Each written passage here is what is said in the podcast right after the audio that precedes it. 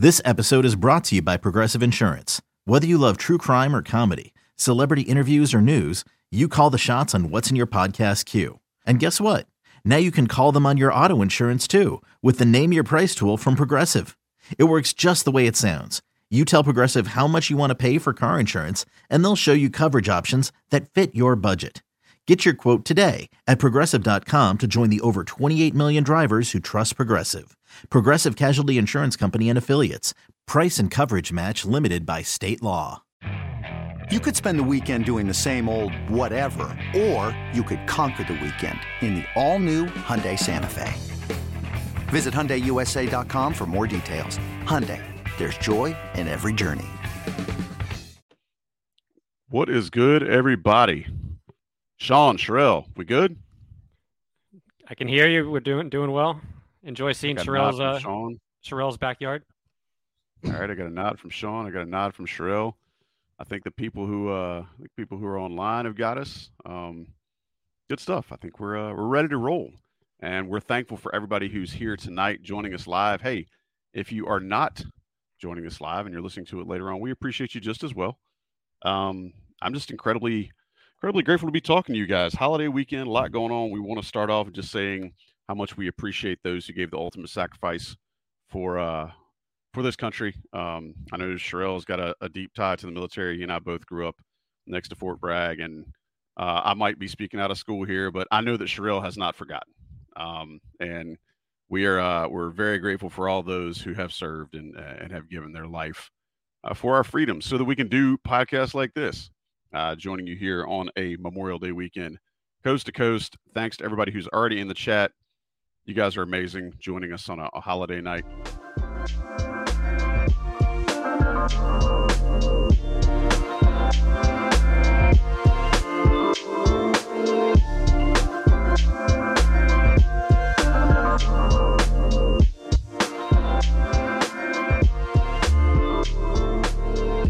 Lot to talk about. We were a full confession. We were going to do this last week. I uh, decided not to because there was just a dearth of information. And I know y'all love Sherrell and Sean, but y'all didn't want to look at my mug for a full hour, just you know, prattling on. So uh, we decided to cancel because we actually do have stuff to talk about this week. And without further ado, shout out to Johnny T-shirt for sponsoring. Um, shout out to uh, Sherrell and Sean for being a part of the show. Sherrell McMillan, how you feeling?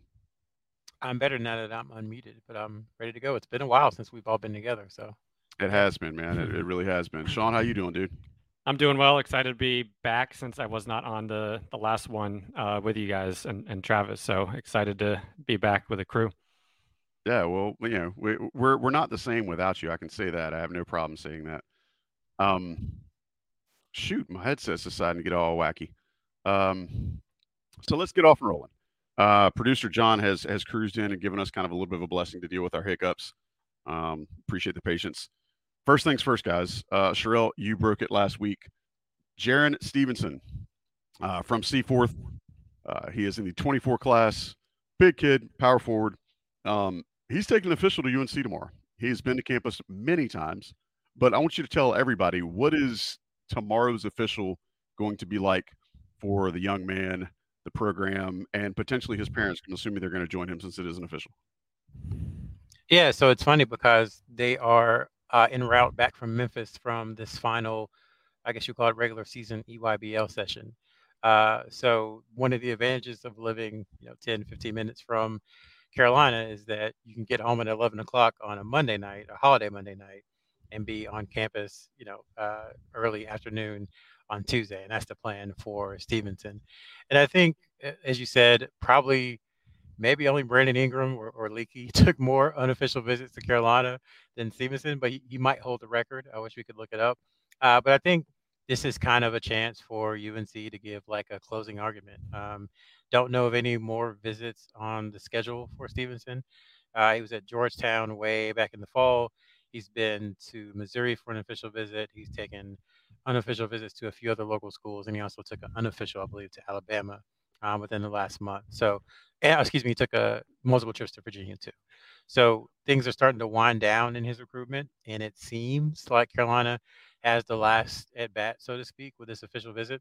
So I think it's just their chance to say, hey, you know, we we offered you way back in October 2021. Hubert Davis hadn't coached a game yet as head coach when Stevenson got an offer. Um, so I think that's the message is that they've been after him as long as anyone, and they really want him, and they'll take him in whichever class he decides to come.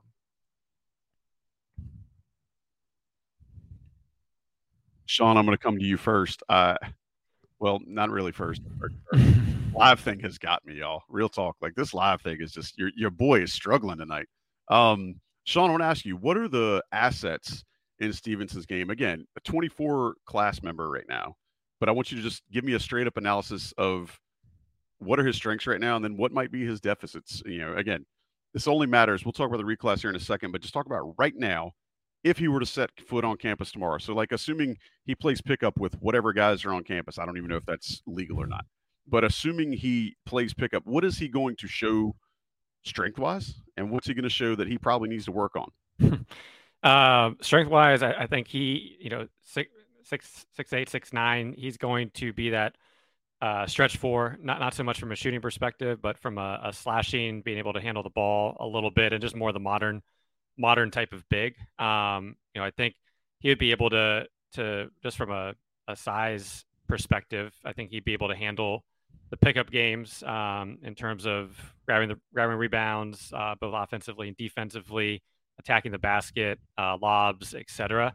I think, you know, right now 2024 is a top 20 player uh, playing on the EYBL.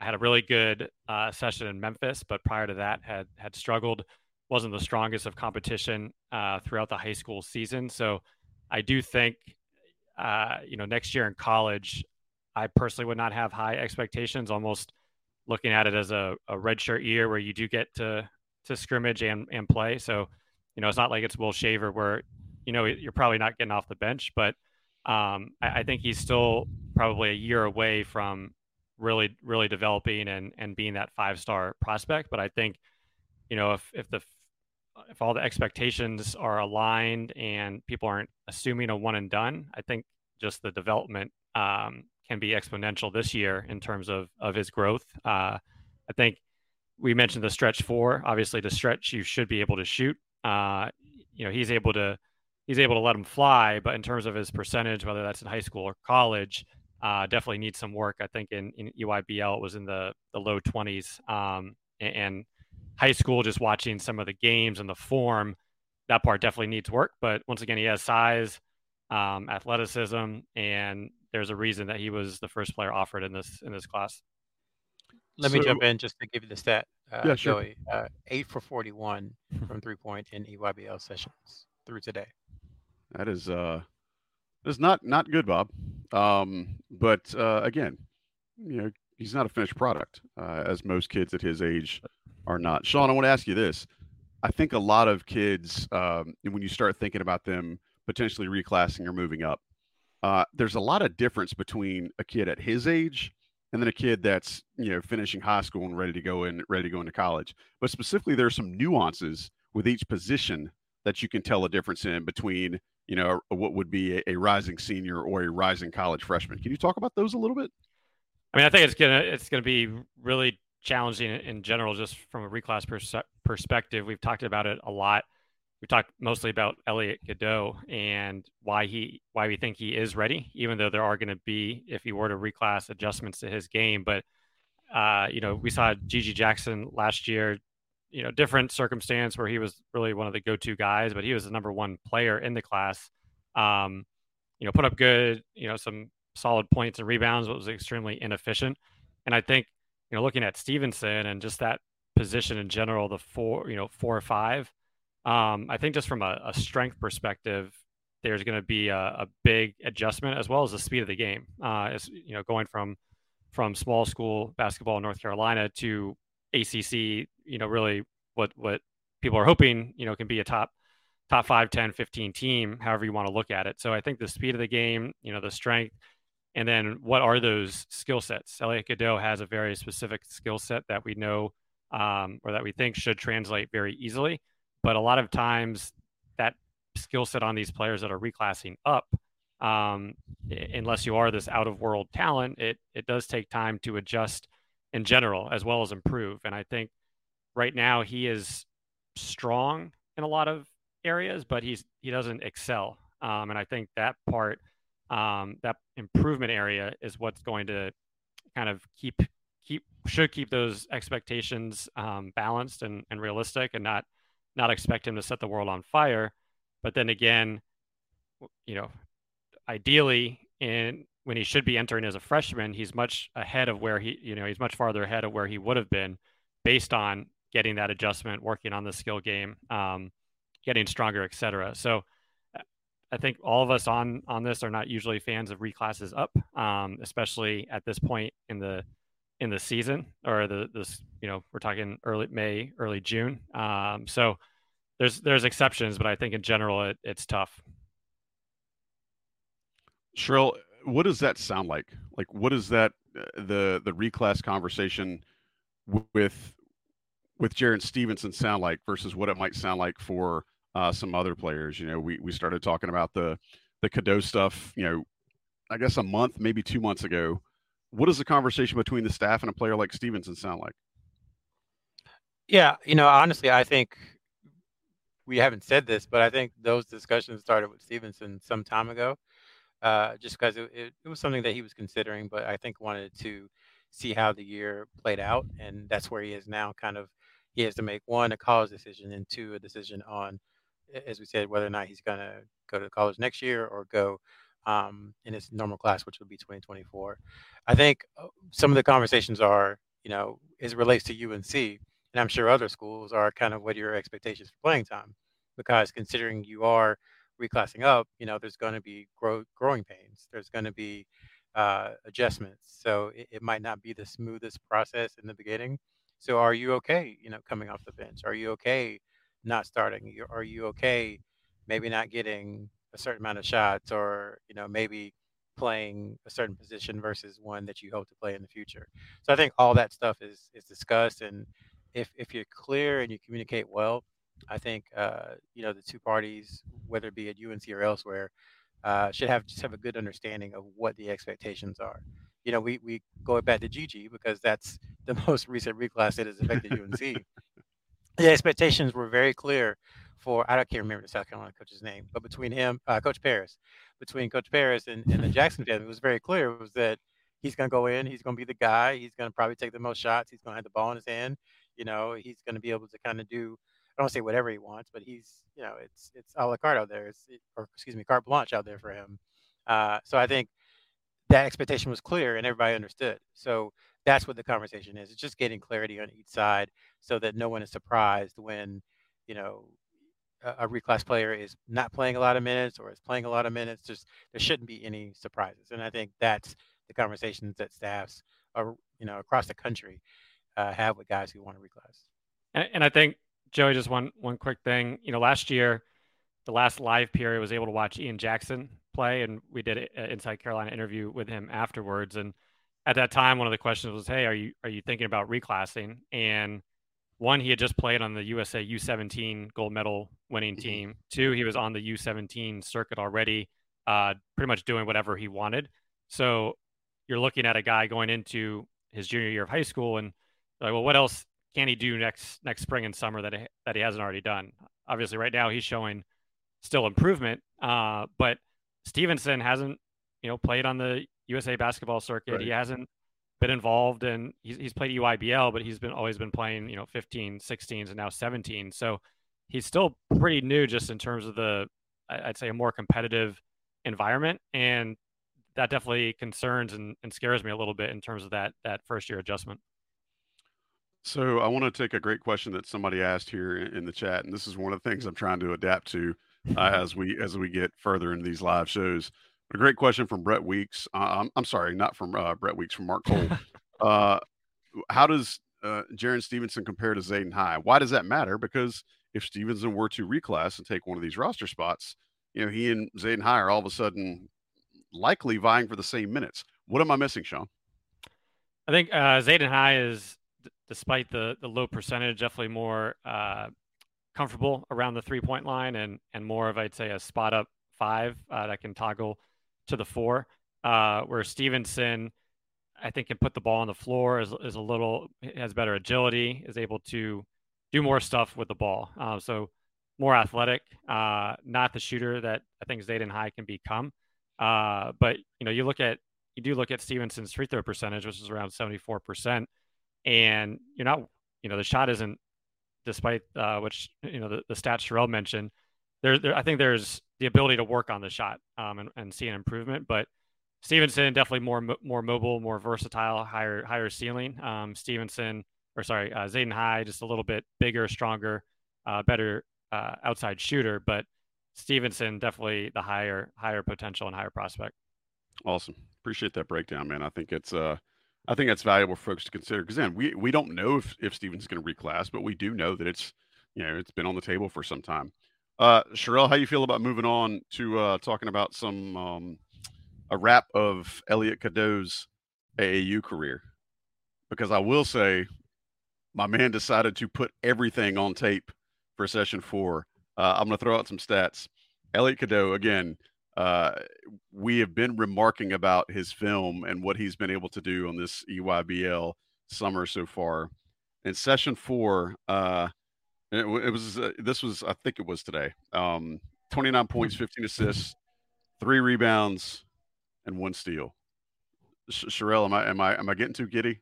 I know we know where Sean stands with this, but I'm usually somewhat tempered. I'm getting to the point now where I'm like, man, this this this kid has uh, has some goods. Yeah, I mean, there's not there's not really much else to say. I mean, he has shown basically at every level uh, from when he started playing up to uh, 17th and ninth grade, all the way up to to now that he belongs and that he is one of the better point guards in the class, the, the best point guard probably in the class, maybe the best point guard in high school. And I, I think um, coming into this spring, you kind of knew it, but you wanted to see him solidify it. And I think he's done everything he needed to do to solidify it. And that kind of goes with the idea about the reclass is like normally, again, I'm normally 100% against it. I just, I just not a fan. And maybe that's me living in the Stone Ages, and, and me and Roy need to go have some okra and, and talk about the good old times. But whoa, whoa, whoa, whoa, whoa, whoa! Uh, you can talk about old stuff. You can judge things as being antediluvian and, and way out there but I will not have you besmirching okra on this here show, sir. I know where you're Fair from. Enough. You know where I'm from. We will not say anything negative about okra, especially coming into okra season. Now I'll okay, remove myself from my pedestal and allow you to continue. I will choose another another vegetable that, when fried, is delicious. Uh, there you go.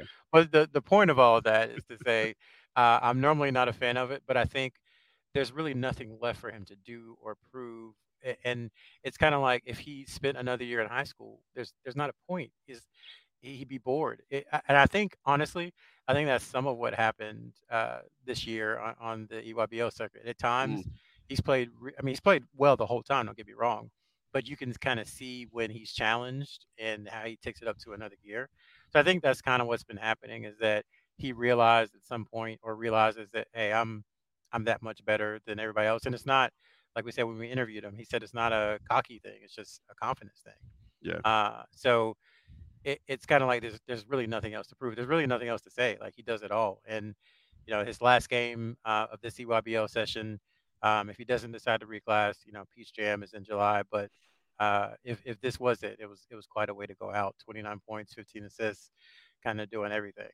Um, yeah, there's not much to say. He's just he's a really good player, and it's been fun to watch over the last I guess two months him you know solidify himself as the you know point guard in high school basketball. The kid has absolutely found another gear. All right, Sean, I'm gonna gonna kind of reset things for you here. You were very much like I've seen what I need to see with this kid. Bring him to college now. Having these, you know, these EYBL weekends where you've had a chance to watch him and see some, not just you know live stuff, but see film have you changed? Like, are you even farther that you know? Let me go. Let me drive to his house and bring him to college. Like, where do you where do you stand? Having seen him this summer, like Sherrell said, he's he, he he's proven what there is to be proved. I think. Uh, Sean, I want to see where where where do you fall because you've been a big proponent. Uh, you have been very pro okra for quite some time. So where where where do you fall? I have been pro okra since the first time I had it at timeout uh, in uh, probably 2014 fall of 2002. So yeah, I, I do agree. Look at you, that. England. Look at you, England, for a sponsorship. I hear you. um, I mean, in, in terms of Cadeau, I, would say I'm usually pretty tempered in uh, my expectations for for players, and I, so I don't want to go crazy with him because uh, I, I think there are, you know, uh, once again that jump up is is significant, but I think with him, the one thing I was looking at was, you know, from a scoring perspective, what was he going to do uh, coming in? You know, he, he had played with some of those guys last year on the 17 under circuit, but now this is his, his final year. We know he can pass. We know his vision. Uh, so how is he going to be as a scorer as well as, a, as uh, his ability to shoot from the outside? I think that's going to be the big question mark. Uh, and I think from the latter part in his high school stage, uh, you know, his three point shooting has continued to improve. Uh, it's not at a, you know, Steph Curry volume where he's going to be hitting five or six, but he shot 37% uh, throughout the EYBL from from three. Uh, he's shown the ability to hit from from deep. So I think where you know if he is reclassing, if he can, if he can just make defenders respect the three point shot and not always go under pick and roll screens, that's just going to open up so much uh, in general. And I think, you know, we, have talked about UNC hasn't had a player with this vision since Kendall Marshall.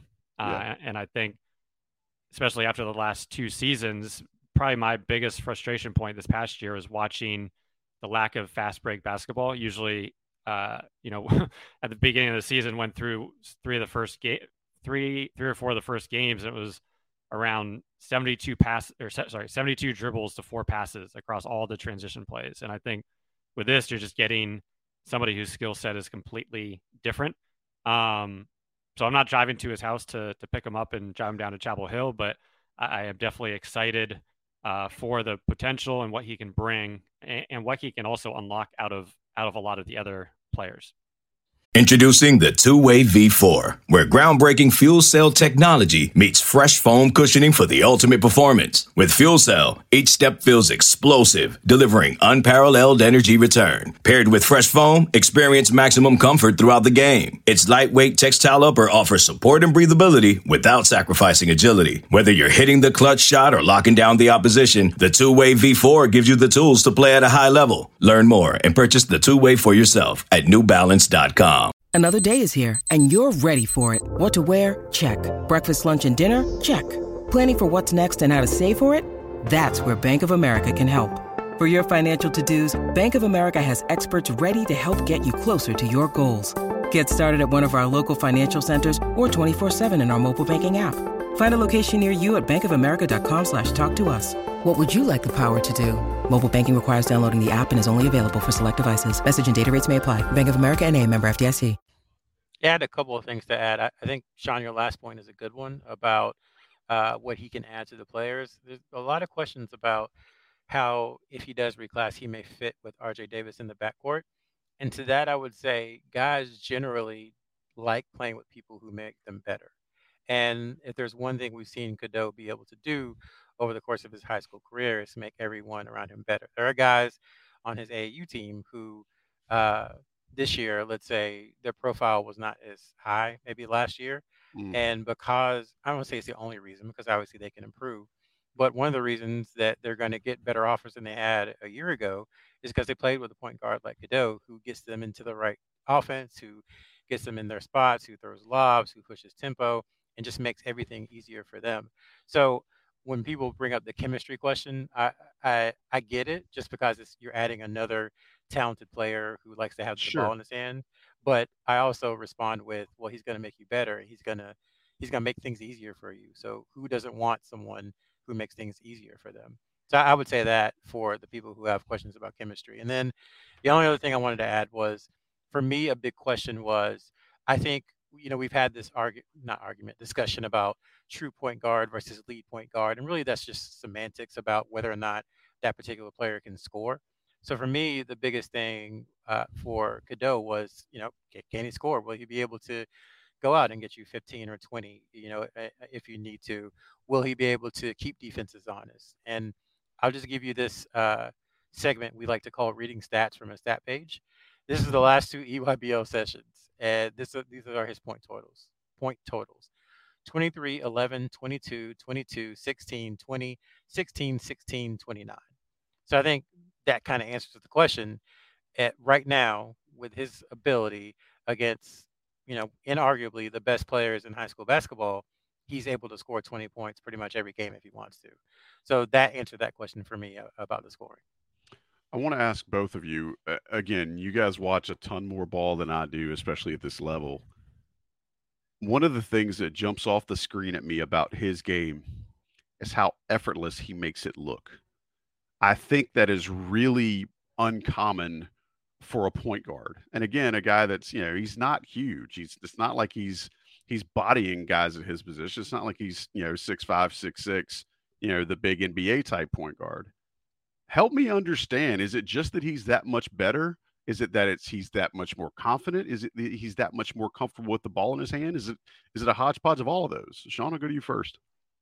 I mean, we, you know, going back to the the winter time, we talked about uh, how his measurements at the Basketball Without Borders, how that compared to uh, really going back to the NBA Combine testing history, uh, just from the lane agility and uh, the explosiveness. So I think, and that was actually one of the my concerns going back to EYBL of last year was his ability to create space off the dribble. It, it almost seemed like he he needed two moves uh, to do that a lot of the time, and I, I think that's been one thing, you know, you mentioned from a, a size perspective, he's not six four, six five, but he's he's tough, he's quick, um, he's explosive when he does get get into the into the lane, um, and he's he's smart. So I, I think that that basketball IQ, and you know, got to watch when he did play the two games with Sweden um, in the FIBA World Cup qualifiers. I mean, he's going, you know, they're playing uh, Germany and Estonia. Germany was, uh, you know, all those guys are playing professional European basketball, um, anywhere from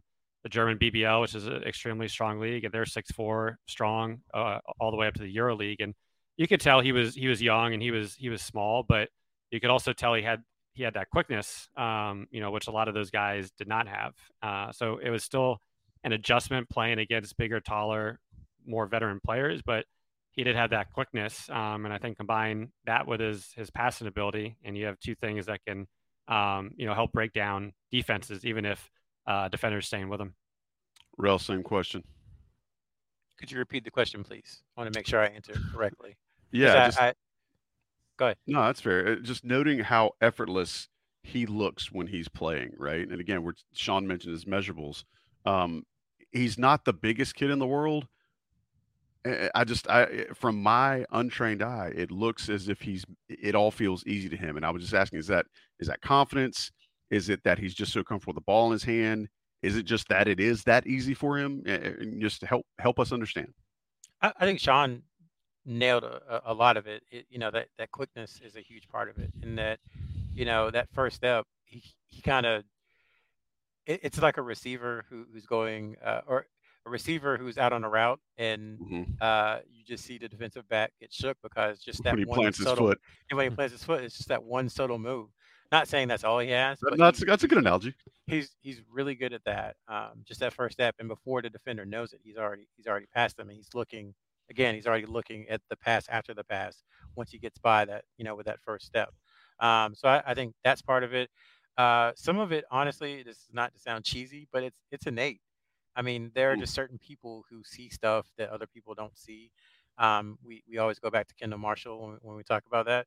Uh, and you know, we asked Cadeau. We said basically like, "How'd you become a point guard?" And he was like, "I just I've always been it." And I found that when guys kind of have that feeling of I've always done it and I've always done it at this level that much better than everybody, there's something there that we we can't quite quantify other than to say they have it. And I think part of it is he just he has it, um, and then of course you have to work hard and, and enhance those talents. But some things he's just got that other people don't have.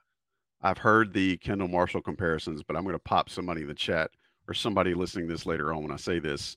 Cadeau, Cota, Cadeau, Coda. There's some similarities in the wording there.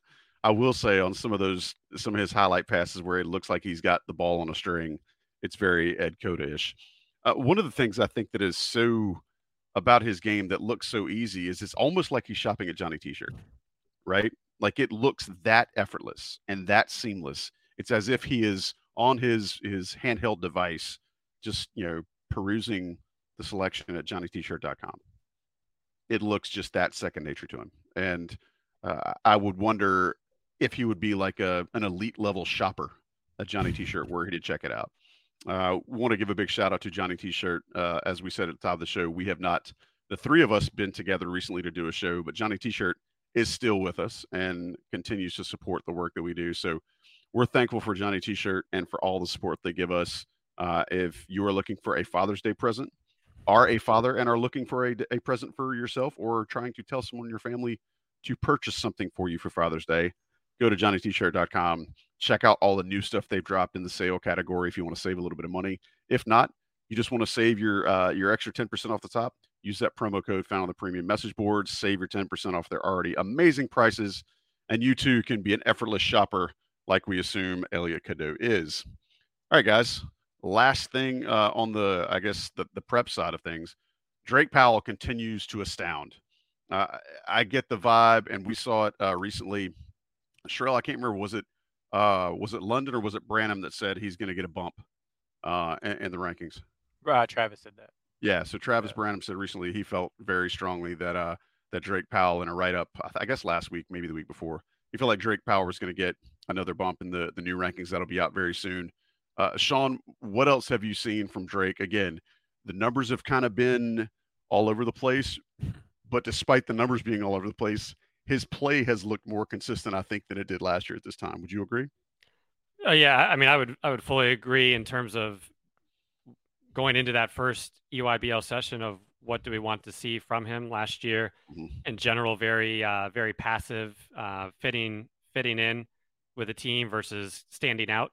And obviously, the first EYBL session, MVP of it, um, pretty much spectacular in terms of what he brought to the table. And Stroll got to see that in person. Um, and the numbers came down. I, I, mean, I think one of the uh, things we were looking for was that three point percentage and how is he going to shoot the ball uh, at this level. And, you know, after the, the, the first live period looked, looked pretty good. Um, you know, the numbers trended towards that, that Stevenson uh, percentage that we were talking about in the, I want to say in the, the 20s again. Um, but I think just from his offensive ability, and, and Trevor Marks did a, uh, an analysis a few weeks ago, but I think just, um, you know, that he has that size, that athleticism, uh, the ability to, to move off the, you know, to, to take people off the dribble, um, and kind of that all around, all around game. So I think he, you know, will be interesting to see where he, he lands. I know he got a big jump last time, uh, but you think back to last year and the question was, is he going to get, you know, is he going to get an offer? Uh, he wasn't the first wing to to get one, but he's proven maybe to have uh, be better and have more potential than a lot of the ones that um, did not commit to UNC. So, uh, you know, this one, this past in, in Memphis was around 11 points a game, uh, but I think he was able to you know rebound, show his athleticism, and I think can have an extreme uh, impact on the defensive end as well. Trell, I want to ask you what have what have you seen uh, more out of Drake Powell, and and just what is your natural reaction when you hear about uh, another potential climb in the rankings for him?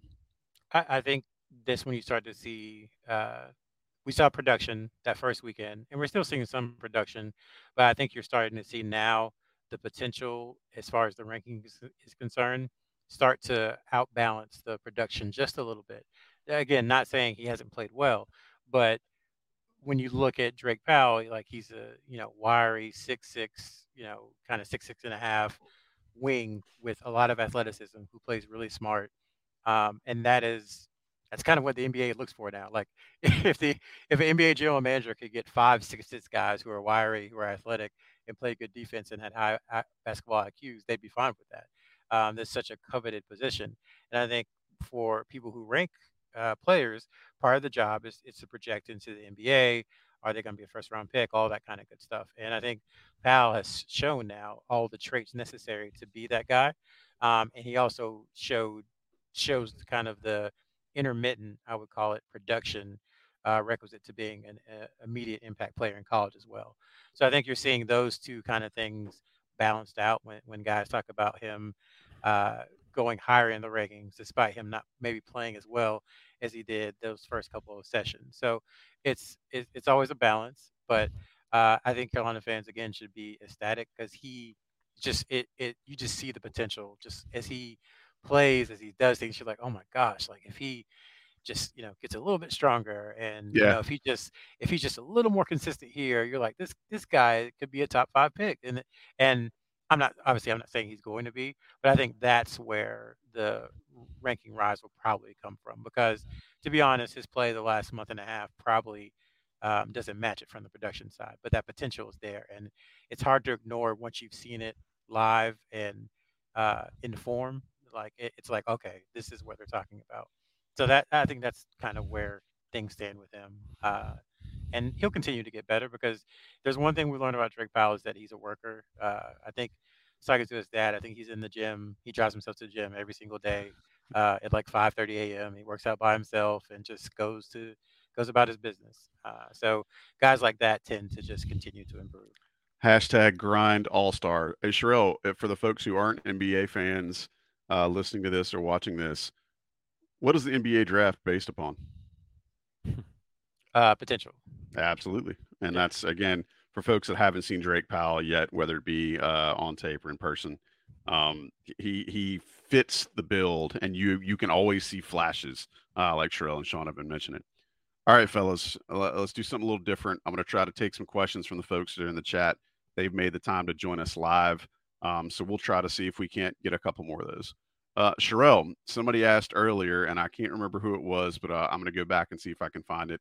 But the question was, is North Carolina done in the portal? Uh, I would ask you right now, based on what you know, and that comes from our guy Brett Weeks. Do you feel like North Carolina is done in the transfer portal uh, for the season?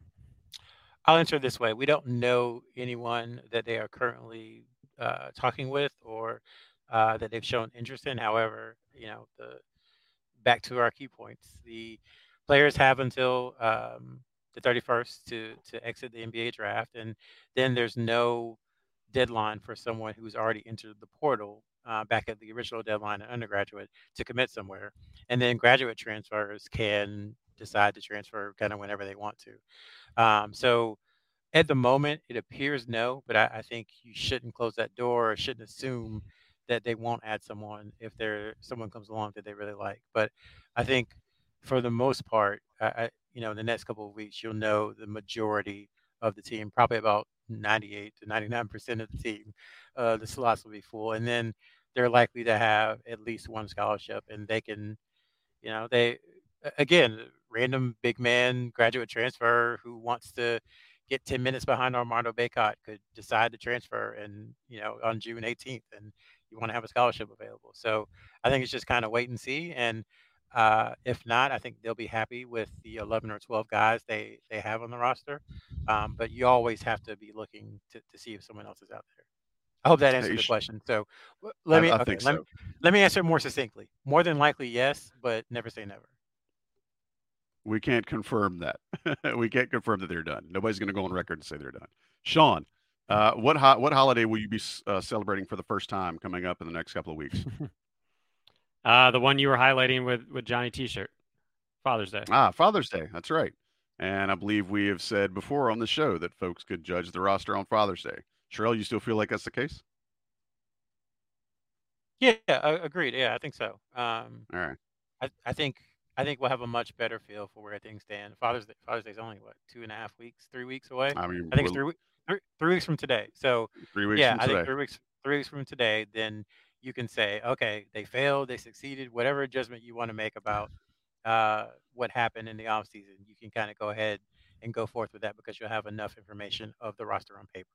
and we will be here for you if you want to make those uh, those claims. Uh, Sean, I got a question for you from Thomas Yancey. Do we have a real sniper amongst the transfers? Uh, that that is a great question. I would say n- no, but I, I do think Cormac Ryan uh, has that potential to get closer to that forty percent. Um, you know, then then you have R.J. Davis, but um, a sniper, I would say no. But in terms of better shooting, um, you know, between potentially Wojcik off the bench, Cormac Ryan, you know, Jae'Lyn Withers spotting up from the corner, and then you know, can Harrison Ingram um, improve, which I think he can to ideally 35, you know, 35. Well, I mean, that's a big increase, but 33 to 35%. Um, I think you're going to have a much better shooting team than last year, but not not not somebody where you're like, hey, that that, that guy's going to be 40 to 44 percent and it's automatic like a Brady Brady Manek. Uh, Sherrell, I want to ask you. We meant to talk about this earlier, and I blew through it, so blame the host on this one. Um, what is your sense for when the transfers will start arriving in Chapel Hill? Uh, so uh, Paxton Wojcik told us himself that he expects to be in Chapel Hill on Thursday. That's June 1st. Uh, we haven't talked to Cormac Ryan recently, but when we did speak with him for uh, the story that we wrote a few weeks back, he said he also wanted to be uh, in Chapel Hill by June 1st, which again is Thursday. Uh, and Jae'Lyn Withers, we haven't quite gotten any info on him. And then Harrison Ingram is at Stanford, and they are on. Uh, it's a like a quarter system, or I forget what it's called. They have three semesters yeah. basically. it's weird. Uh, anyway, they get out of school. Trimesters. Trimester. There That's the West Coast for you. Yeah. So they are done. I think his last day of class is like June 12th or June 13th, something like that he said he wanted to go home to Dallas for a couple of days and then he would be in Chapel Hill. So I would expect him, same thing, uh, around that Father's Day weekend time frame to, to be in Chapel Hill. As far as the freshmen go, I think uh, you expect them to start arriving around June 10th uh, and, and from there on over the next few days uh, getting on campus. So you would think everyone will be there. Everyone should be there who's going to be playing at Carolina next year by the start of the second summer session, which I think is July 26th, uh, a Monday. So it's usually around mid, mid to late July. Yeah, so everyone should be there by that date, and they'll start arriving here uh, over the next four days, I guess. Um, and that that arrival time will go for basically three weeks. Uh, I want to ask you the last question, Shref, before we get out of here. I saw UNC uh, on their social media put out some practice clips the other day and I swear it looked like they were playing two on two because there just aren't a lot of bodies in Chapel Hill right now. What do you think's going on in those sessions? Um, because they do have a handful that they are allowed to do by NCAA standards, where the coaching staff can even see them. I think. Um, you know, what does that look like when you don't have a lot of guys in town? I promise I thought I saw a, a coach setting a screen or, or coming off of a screen in one of the highlights. So Hubert Davis be, out there running running uh running Long Beach with him. Yeah, sure. I, it, I would not be surprised at all. Uh, but yeah, I mean, you, you still have a few walk-ons who, who are back, and then you have the four uh, returners who are there, and they're all four of those you would expect to be playing uh, some good minutes next season. Obviously, Davis and Bacot are going to play a ton of minutes, but do you think Washington will take a step and Trimble will take a step. So um, I guess just just trying to get familiar, more familiar with each other. You can you can do some three on three. You know, you can supplement with maybe guys who are on the JV team just to get a five on five run, uh, and just more time on the court. I think is is the more time you have on the court together, the better. So uh, I think that's what you can do in those sessions. Work on shooting, you know, just that, that kind of stuff. But um, hopefully, come Thursday, they'll be able to run, you know, five on five at least and then kind of grow as as uh, more players come back. Like you can't even do three on two, two on one more than one time with the amount of guys they have right now. Uh, you'd absolutely put everybody under the bleachers after that. Well, um, I, I, don't think they were doing too much of that last year anyway. also true. Good point. Uh, all right. Before we get out of here, Sean, do you have two pennies you'd like to throw to anybody? No, I mean it's uh, what we're talking about is extremely exciting in terms of who still may be, may be added. I think you know the one thing for me is uh, and I saw the question in here, predict the starting lineup, but I think it's it's more than the starting lineup. Predict, you know, how how are the line, yeah, the yeah. rotation, the lineups, and, and, it's putting a lot of pressure on the coaching staff to try to find that uh, right lineup for that particular game. Um, you know, especially as we've seen in the past, where play in the first half strongly dictates play in the second half. Uh, you know, you go go to that home game against Wake where uh, Trimble was inserted into a, a three guard lineup that we thought, hey, this looked really good. Maybe this will you'll start to see more, and you didn't really. Um, mm-hmm. So I think you know between uh, I think you will see a general increase in um, just toughness and and attitude, but in terms of chemistry, I mean th- these are a lot of guys that ex- will be expecting to play, um, and you know that that's my my major concern as we get into this of how does everything shake out um, are the people that aren't playing, you know, are they unhappy or are they kind of accepting or will they be able to shine when they do get their moment? So the rotation, I think it will still be for me the biggest question as we go. How does that how does that play out? All right, Sherrell, you got two pennies for anybody, or are you good to go? Uh, yeah, just two brief ones. The, I think the only UNC commit we haven't talked about is James Brown, and um, I know people have been kind of worried about his numbers and his playing time and him not starting for MoKan. But I think over the last two sessions, you've seen his numbers, uh, especially his minutes, clip up a little bit. And then uh, this past weekend, he had his best scoring game. He had 16 points on six of seven shooting on Saturday, and he followed that up uh, with some just solid games. He had you know eight points and nine rebounds in limited minutes today. Uh, another 10 point, six rebound game on Saturday. So you're just seeing him slowly get used to, I, I think, uh, his new team. And I, I, would say I think the hope is as he and a lot of guys go off to individual camps like Pangos All American Camp coming up soon, NBPA camp coming up soon. Mm-hmm. Um, we'll talk about in a couple of weeks, but the scholastic periods with their high schools is that they just continue to to improve, and you see a, a better player, uh, you know, in at Peach Jam in July than you do right now. And now people are like, oh, uh, how can a player get better in a month? It's very possible, and it's happened before. So I think you're looking for that. And then the other thing I wanted to add was, um, right now UNC uh, with 2025 is basically offering everyone in the top 10. uh, we, we haven't talked about it really much at all. I wasn't uh, going to bring it up, but I uh, feel free to go there if you'd like. yeah, so obviously Cameron Boozer, um, he has a familiar last name around these parts, the son of Carlos Boozer. Um, he's the number one player in the class, maybe in high school basketball. Him and Cooper Flagg are, are are boxing it out for that one, but he got a Carolina offer. His brother, Cayden Boozer, also has a Carolina offer. So Cameron Boozer's number one.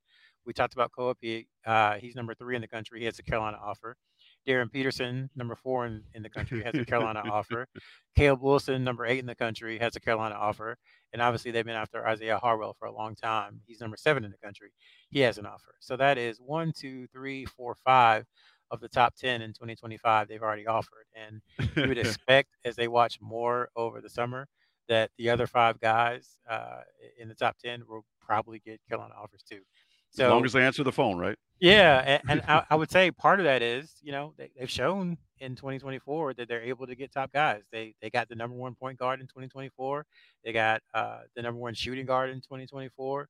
They have a great shot with uh, the number one or number two power forward in 2024, and they have a great. They already have uh, Drake Powell committed, who's a top 20 player in 2024. So I think maybe they're like, why not? And, and it gives them more time because they finished months earlier than everybody Absolutely. else to really go in on 2025. So that is one of the storylines that once this roster is finally, finally, finally put in place in, three weeks, we can really turn the page and start digging into 2025 more.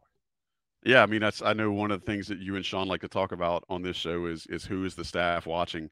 We interested to see who they're watching during the the Peach Jam and the later stuff. So, uh, all right, fellas. Well, as always, I'm thankful for you for making your set, making your yourselves available to do this show because nobody wants to just hear me. So, thank y'all for being here and for the insights you provide.